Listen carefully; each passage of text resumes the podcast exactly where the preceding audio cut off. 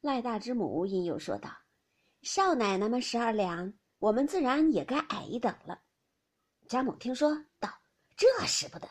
你们虽该矮一等，我知道你们这几个都是财主，果位虽低，钱却比他们多，你们和他们一例才使得。”周妈妈听了，连忙答应。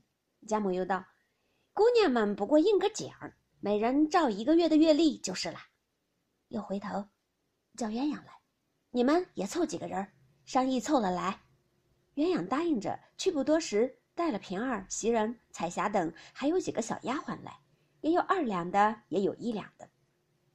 贾母因问平儿：“你难道不替你主子做生日，还入在这里头？”平儿笑道。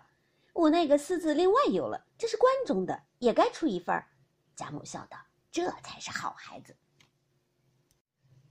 凤姐又笑道：“上下都全了，还有二位姨奶奶，她出不出也问一声，尽到他们是理儿，不然，他们只当小看了他们。”贾母听了，忙说：“可是呢，怎么倒忘了他们？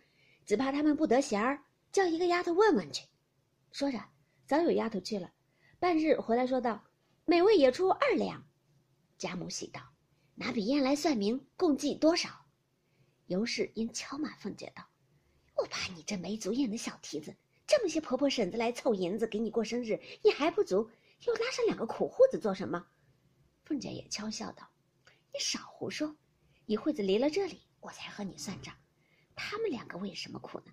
有了钱也是白甜送别人，不如居来咱们乐。”说着，早已核算了，共凑了一百五十两有余。贾母道：“一日细酒用不了。”尤氏道：“既不请客，酒席又不多，两三日的用度都够了。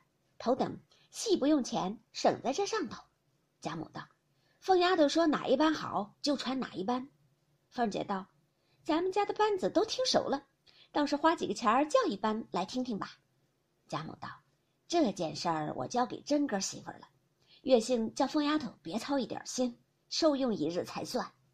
尤氏答应着，又说了一回话，都知贾母乏了，才渐渐的都散出来。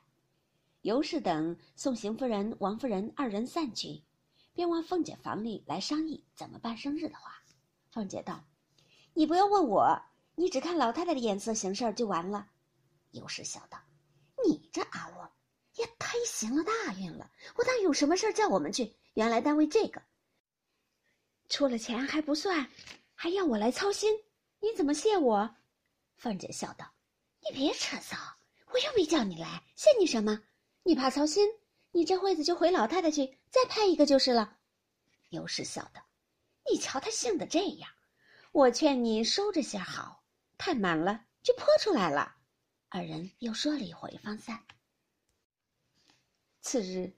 将银子送到宁国府来，尤氏方才起来梳洗，因问是谁送过来的，丫鬟们回说是林大娘，尤氏便命叫了她来。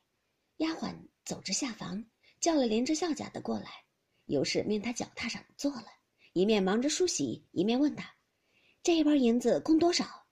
林之孝家的回说：“这是我们底下人的银子，凑了，先送过来。老太太和太太们的，还没有呢。”正说着，丫鬟们回说：“那府里太太和姨太太打发人送份子来了。”又是笑骂的：“小蹄子们专会记得这些没要紧的话。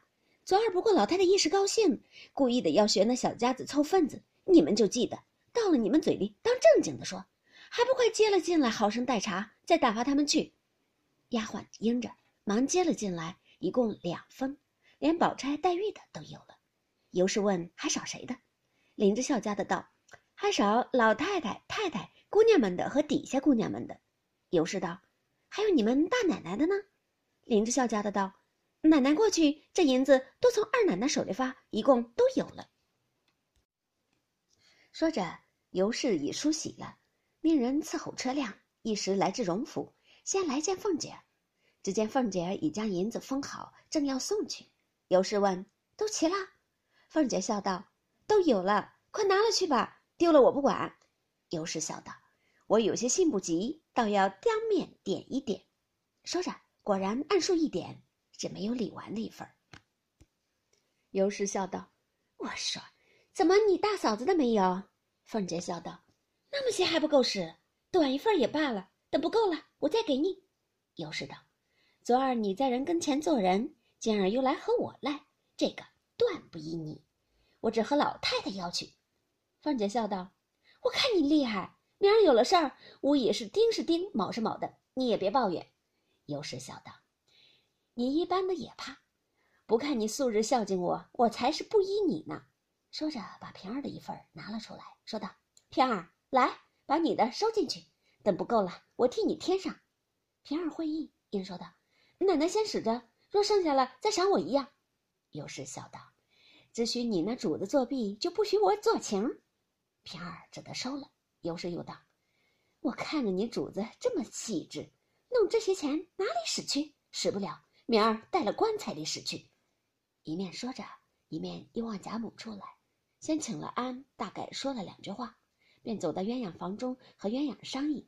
只听鸳鸯的主意行事儿，何以讨贾母的喜欢？二人计议妥当。尤氏临走时也把鸳鸯二两银子还他，说：“这还使不了呢。”说着一进出来，又至王夫人跟前说了一回话。因王夫人进了佛堂，把彩云一份也还了他。见凤姐不在跟前，一时把周赵二人的也还了。他两个还不敢收，尤氏道：“你们可怜见的，哪里有这些闲钱？”凤丫头便知道了，有我应着呢。二人听说，千恩万谢的方收了。于是尤氏一进出来，坐车回家，不在话下。